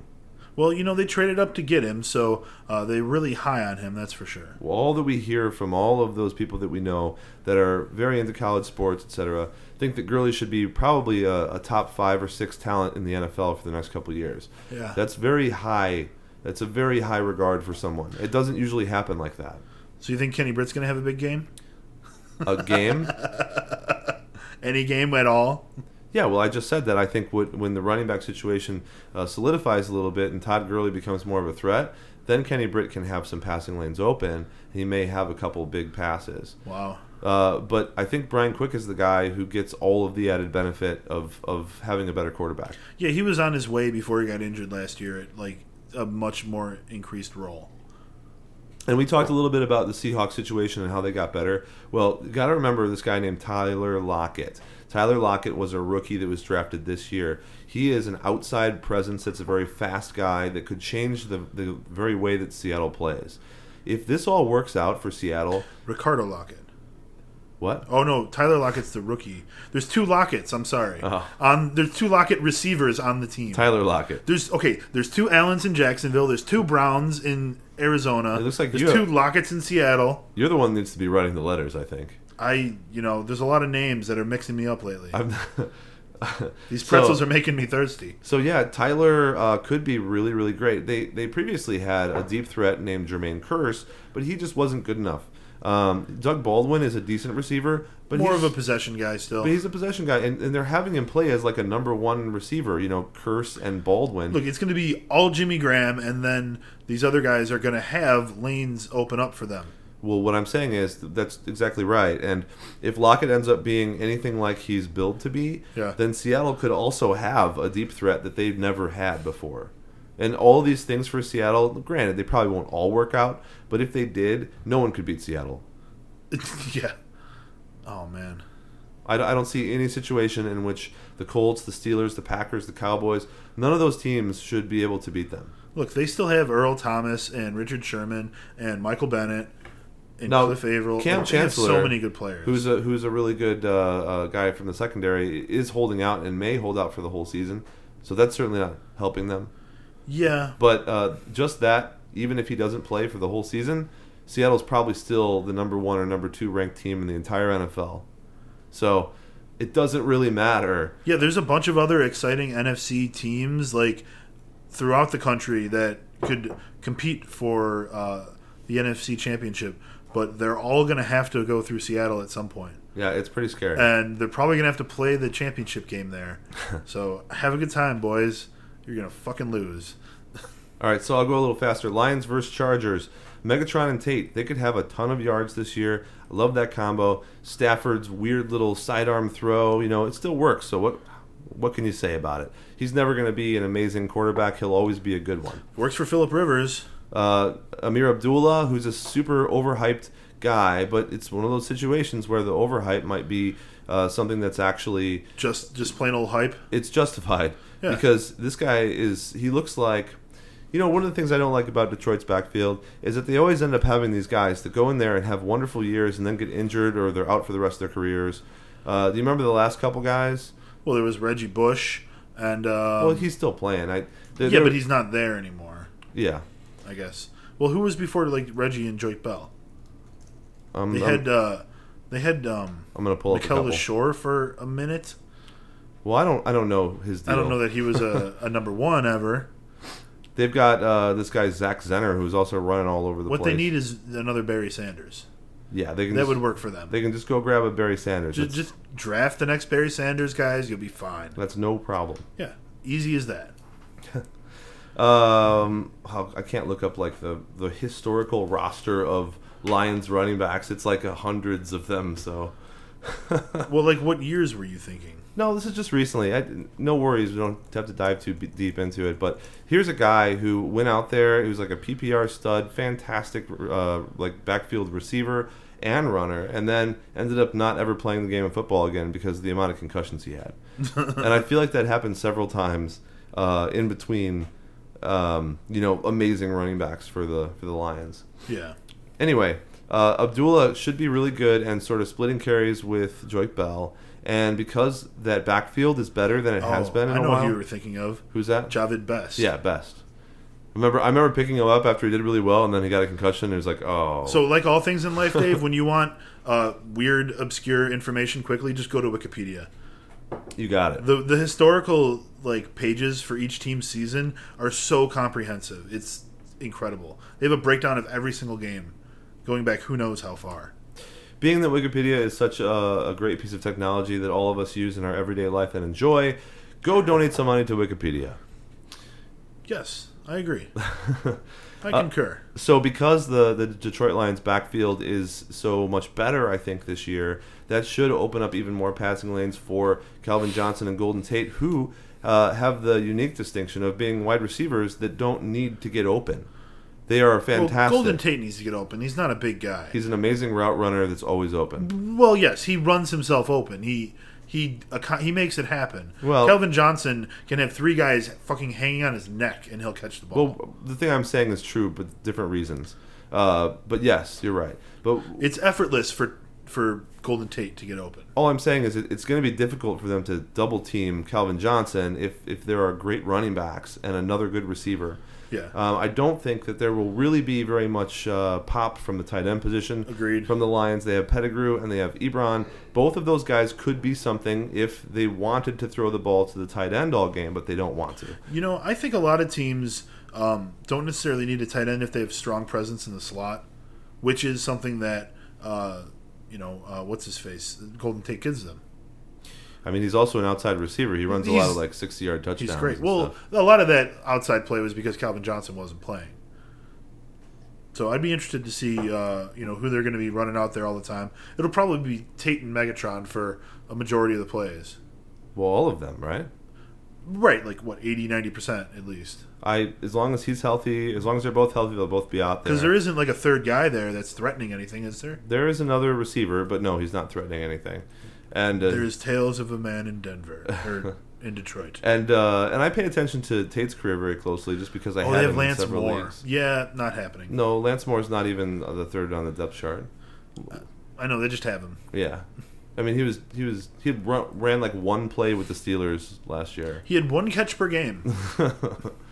Um, okay, so and then they're playing the Chargers, who I'm a big fan of. Danny Woodhead. I think a lot of people are starting to warm back up to him, but they forgot about him last year because he was injured for most of it. He should go back to 2013 form. And Melvin Gordon, who's the rookie running back for San Diego, he may be good, but he's a you know an early down back, and he's a rookie. So if you take all of this with a grain of salt, temper expectations, etc. Even if you say that Melvin Gordon is going to have a great year, there's still a lot of yardage to go around in that backfield, and Branden Oliver is not going to get it. It's all Danny Woodhead. So Danny Woodhead's going to get passes, he's going to get carries, and again, the Chargers are a team that, um, while they can score a lot of points, they don't often do it in the beginning of the games. For example, uh, it tends to happen when they're they're down or backed up against a wall, or that's that's how I feel about Rivers anyway. They tend to score a lot of points in like the third and fourth quarters. Now that could just be uh, me pulling stuff out of my ass, but but that's what I remember watching. Rivers, yeah, Rivers is a really good end of the game guy. Yeah, the San Diego games always end up being like touchdown, touchdown, whether it's to Antonio Gates or or whoever. Usually to Antonio Gates. The other thing that I like about this uh, Chargers team is that they got Stevie Johnson from Buffalo, a guy that had really good stats for two years and then sort of Three fell years, off. I think he was over a thousand. And then he went to the 49ers, didn't do much. He was with Kaepernick. Uh, he comes back here um, to the San Diego Chargers, plays probably with the best quarterback he's played with ever, uh, in the best situation that he's ever been in, um, in the best weather that he's ever had. and those three things, and, and the fact that he's still a young guy, I think that Stevie Johnson will probably be a, a good fantasy relevant receiver. Uh, that is, to me, at least a WR3 on a redraft league and standard scoring. Um, and, and he's still going as like the 47th uh, wide receiver off the board. Yeah, yeah. I got him late in a 16 team draft. So uh, I'm going to definitely be uh, starting him most weeks. Uh, let's see. I'm going to go through a couple. Vikings and 49ers. Teddy Bridgewater has really improved his game. Mike Wallace remains to be seen. Charles Johnson is a guy you should always look out for. He's the number one guy there. Uh, and Adrian Peterson doesn't need anything to be talked about him. Adrian Peterson, it will rise again. I think the most interesting thing about the Vikings is Kyle Rudolph. He could be a top 10 tight end or be nothing. Uh, it all pretty much depends on how it goes this year. Yep. Uh, but I know that he will get some red zone looks, so there's always that. Yeah. The- Kyle Rudolph, this is a make or break year. That's right. uh, the 49ers, we're not really sure how we feel about them. Other I'm than, pretty sure how about how I feel about them. Well, we don't like Carlos Hyde. Uh, We don't particularly like Carl or, uh, or Colin Kaepernick. Colin Kaepernick. Nope. Um, I, I think w- the only real guy that I like on the team Big fan of Torrey Smith. Is is probably Anquan Boldin because I know he'll get a ton of passes still. Yeah. every game. Kaepernick really likes throwing to him. Now Torrey Smith is like a Will Mike draw a lot of Wallace, DPI. like a Kenny Stills, like a you know, Yep. he's boomer bust. Kenny Britt, you know, hopefully he's more Wallace than Britt uh, for his own sake. Torrey Smith wants to be DeSean Jackson. but he just isn't. Well, DeSean Jackson wants to be DeSean Jackson right now Well, he would. He's in Washington. man. He would love to be in Kansas City right now. Uh, the Eagles versus the Falcons. Uh, the Falcons are a team that has pretty much stayed the same. They have uh, major issues at running back ever since they lost Michael Turner. Uh, they have really good. Wow, that's it's been a while. Yeah. they have uh, a really good wide receiver who could be the best in the NFL, and then they have an aging one that just had bone chips removed. Um, yeah, They have a, a better than average quarterback that sometimes peaks close to the top 10, but will never really be in there. Um, and uh, they have a big empty slot where their tight end used to be. yeah. A Tony Gonzalez sized hole Um, that now, has not been filled yet. now was they, there last year. well, they do have uh, a new tight end there, and perhaps he will do good things, but I'm not really sure. They do have Jacob Tamme. They signed him, I think, two years, four million dollars. So uh, that's not nothing for a tight end. Tight ends are usually one of the lower paid skill positions. But yeah, I love Julio Jones, and uh, I think Tevin Coleman is a guy that might end up being uh, sort of an RB two that you can get right now for very little. Um, pick him up off your waiver wire or whatever. Uh, you know that's that's tonight for a lot of leagues going into week one. So don't think that you can't go in there and grab some guys before you even begin. Make some moves. Check your lineups. Make sure you know you don't get caught off guard in week one. Uh, the Eagles, we could talk about them forever, but just very quickly, I think that both uh, Matthews and Agholor will have over a thousand yards. Jordan, and that is. everybody- two T's. everybody in that uh, offense, um, with the exception of backups, um, should be rosterable and startable every single week because the Eagles are going to be out of this world fast and out of this world good, and um, they might not have a good enough defense to make it uh, too far in the playoffs. Yeah. Uh, but they're still going to, to have some really impressive. They're gonna have something to say about who makes it to the playoffs. That's for sure. They're going to have some really impressive games. So they picked up DeMarco Murray, and even if they do spread the ball around a lot, they didn't pick him up to be in a committee. They picked him up to carry the damn ball. So he's going to be, you know, phenomenal this year. Even though they lost McCoy, you know, he may be a better replacement at this point in their career. It's Chip Kelly. It doesn't matter who the player is. They're going to be good. Yep. This is a system first kind of thing. Yep. Uh, Giants Giants, and Cowboys Giants and Cowboys. Giants uh, have Odell Beckham Jr., but no other receivers except for the, doesn't matter. except for the possibility of Rueben Randle. But he's more Doesn't matter. he's more like a thought than a. That's all they had last year was a shadow of Rueben Randle. Well, the thing is, I think if Rueben Randle could actually step up, he could be really good in this system.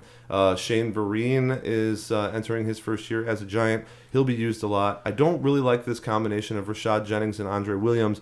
I feel like they are just m- a bunch of mud.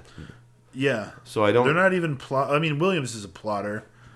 But I don't know how to play Rashad them. Jennings, Shane Vereen. Shane Vereen isn't even playing yet. I don't think. yeah, he is. Okay. And and Shane Vereen will be just fine. He'll be getting a lot of catches in the Oh, it's backfield. Ridley that's out. Yeah. He's in the other New York team. right. I'm getting my ex Patriots who have gone to New York uh, to be at the end of a depth chart confused.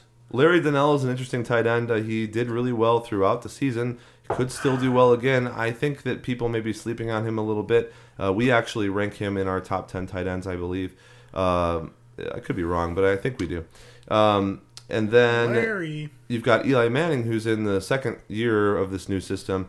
I really am subscribing to Eli Manning's magazine uh, right now. I, I think that uh, Wow. I think that he is going to um, really excel in the system once more, have more touchdowns, less interceptions. Has it been five years since they won a Super Bowl? Is that it? The Giants have good. They're on a five-year cycle. They got good stuff, but they don't have a good offensive line. They don't have a good secondary because they keep blowing it up.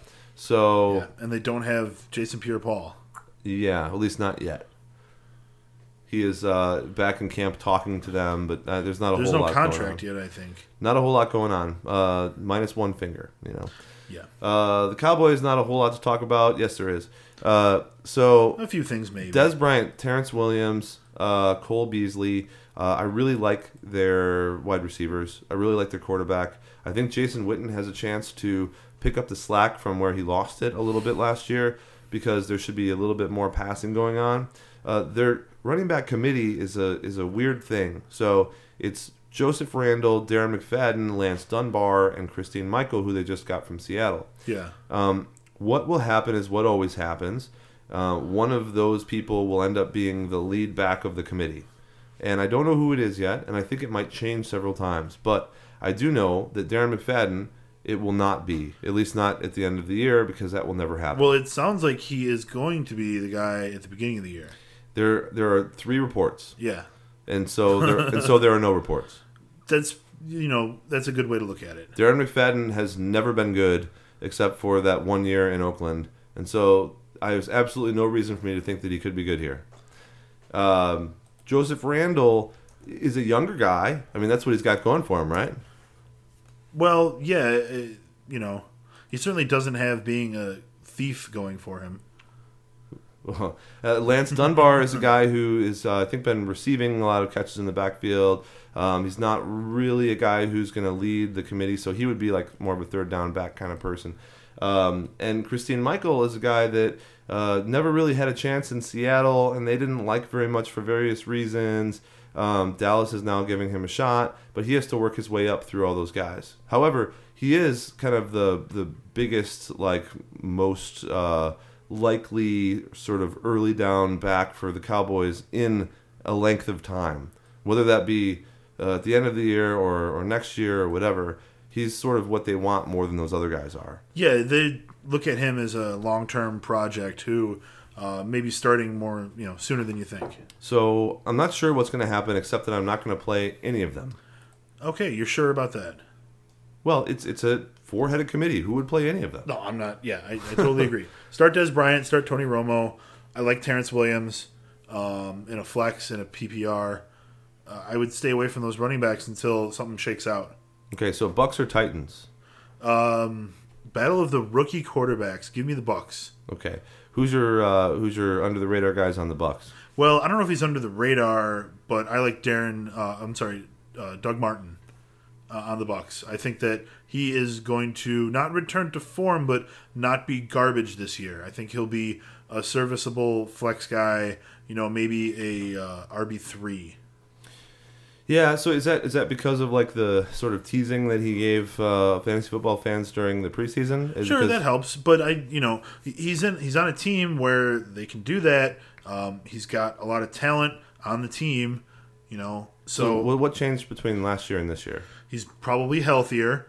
Um, the two threat, you know, the two receiver threat is very established. Now they have a quarterback they actually need to worry about rather than Josh McCown. And they have a, a upcoming tight end as well. Right. So, you know, the offense has improved in Tampa Bay, and that's only going to help Doug Martin as he gets healthier. Um, Tampa Bay is surprising. Like I, I think about uh, Tampa Bay as one of those things that you could do uh, to kind of sort of stymie your opponents. Uh, play Tampa Bay, you know, in week one as a defense because uh, Tampa Because Bay they're going up against a new quarterback. He's, they're playing the Titans, and Tampa Bay has like a real scrappy, uh, you know, like um, uh, They have Gerald McCoy on defense. they are a defense that is going to try to, They have Lovie Smith's ball punching defense. yeah, they're going to try to get the, uh, to recover the ball, whether it be Right. fumbles or interceptions, Right. more than other teams do. Arizona does that a lot too. Uh, so Arizona, Tampa Bay, I and think the, the original ball puncher himself, Peanut Tillman, is going to be in Carolina this year. Right, and Carolina's a good choice too, and uh, we'll see if Tillman can play more than four games in a row. But uh, you know, he's a definitely a good That's a big if. a good guy to have in the back there. Uh, so on the Titan side of things, um, they just got Terrance West. They have Bishop Sankey. Uh, I'm not really sure that that backfield is one that I want to buy into. Um, I don't really like Dorial Beckham as more than a project receiver. I don't think he's going to be amazing this year. It seems like he needs a lot of work. Um, so the guy in Tennessee that gets all the benefit of having the new quarterback, etc., uh, is Kendall Wright, and then also Delanie Walker Yeah. because they're both going to get a ton of passes in short yardage because uh, Tennessee doesn't want to kill their new quarterback Mario Mariota, and Mario Mariota wants to get rid of the ball while still showcasing some talent. So you know you you don't go downfield. Right, you run quick plays, Yep, and that's how you, that's how you keep everybody alive. outs, comebacks, all that stuff. So those guys could be real studs in PPR, and uh, I I think that the Titans will be better than last year, but I don't think that means much. Right, you know, better than last year could mean four wins instead of two, or did they have three? I don't remember. They All had the a wins. poor year. Yep, you're right. So uh, Bengals at Raiders. Uh, what do you so like? I like, um, like I said earlier, I kind of like the Raiders uh, in an upset in this game. Why the hell not call an upset? Um, so What's our confidence pool guy Tad called the Raiders, but then he is a Raiders fan. he is a Raiders fan. Okay, well you know. Uh, but yeah, I like the Raiders offense. It's up and coming. It's interesting. Uh, I'm excited to see how that works out. The game's in Oakland. That has a lot to do with like where I think the game will go. Um, as far as fantasy goes, I think that Latavius Murray, um, you you want to wait and see on him. I think that he will show everyone that he's going to be a week to week starter on this team. Uh, if not, you know, a guy who you can rely on in fantasy. Um, that much, you know, still needs to be proven. Sample size I isn't accept big that. enough. I'll accept that. Um, Amari Cooper, I'm excited to see him. I think that some people might be starting him week one. Uh, that may be a little bold, but at the same time, he was drafted fourth overall. He is a hell of a talent. Uh, he's got a young quarterback who's got nothing to lose, so he's no, going to throw to him. he's good right away. He's the same value as, as those guys were last year that were the wide receivers drafted in the first The right round. away guys, yeah. You need to play those guys. It's like Sammy Watkins wasn't like bad. Sammy ever. Watkins, Odell Beckham Jr., they were good right away. At away. any point, you can get 100 yards and a touchdown because you're a good receiver. Right. Those are all guys who were like top 10 guys. And Michael Crabtree's on it's the Raiders. It's a shame that Kevin White's not playing for the Bears. He's a top 10 guy. Crabtree could be pretty good on the Raiders. Uh, you know, it seems like he's been doing better on this offense. He's the number two guy. Yeah. Uh, we'll see. Um, Mychal Rivera at tight end, not like super hot on him. I do think Derek Carr is going to improve.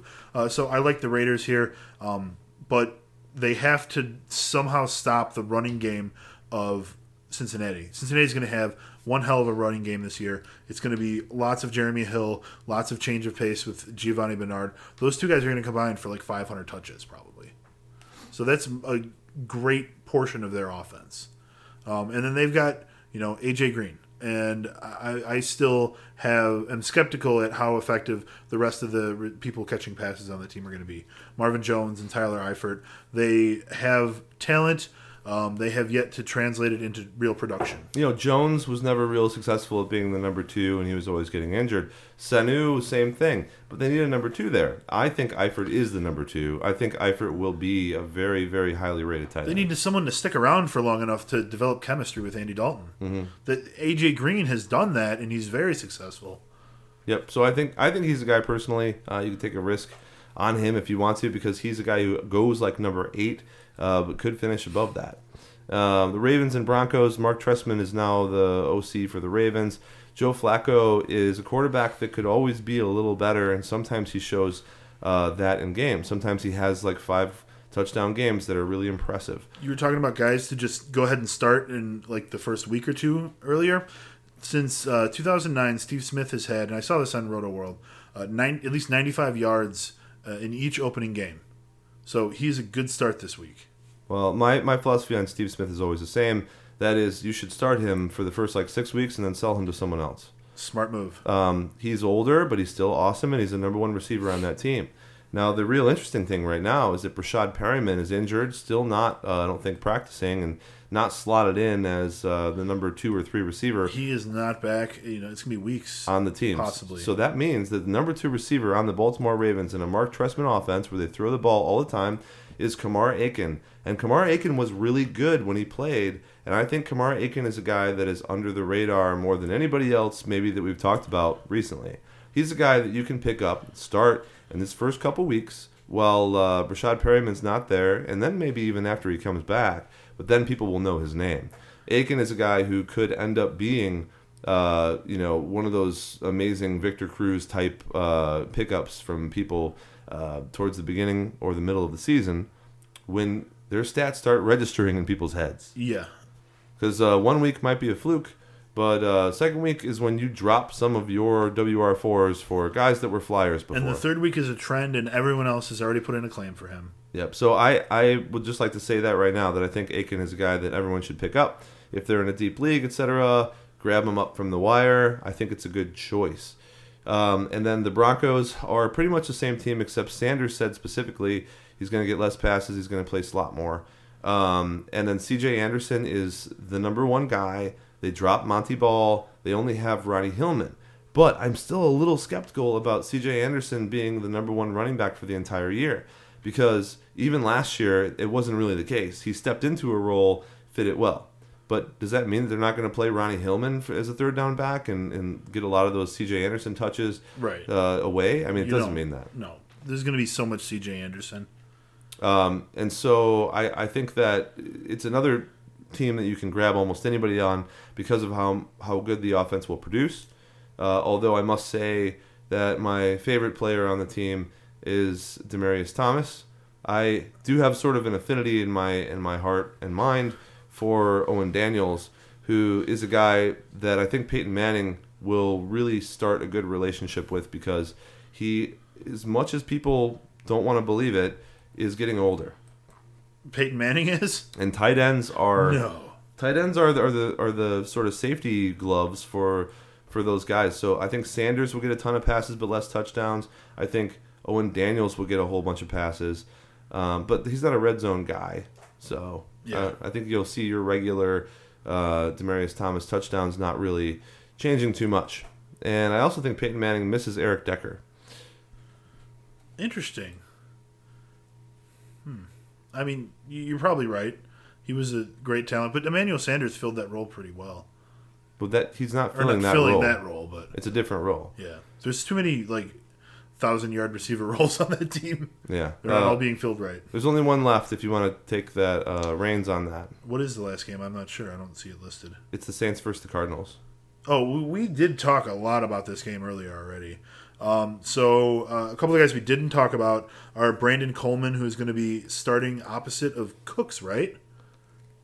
Right? Is it Brandon and Brandon spelled two different ways? Have we found another team with two wide receivers with the same damn name? Coleman's the number three guy right now because there is still uh, that, Okay, we've been saved from that at least. there's still that other guy on the Saints. Yeah, Do you remember him? Marquise Colston. Yeah. yes. So he's still there, but Coleman you're, could. you're breaking this trend though. Coleman is a is a big dude, and uh, the Saints don't have a whole lot of guys to throw to. So I, I think he's going to real quickly become a, a target of Brees. Well, you know, the best part about this game, I guess, would be uh, Brandon and Brandon, and then Brown and Brown on the other side. Mm-hmm.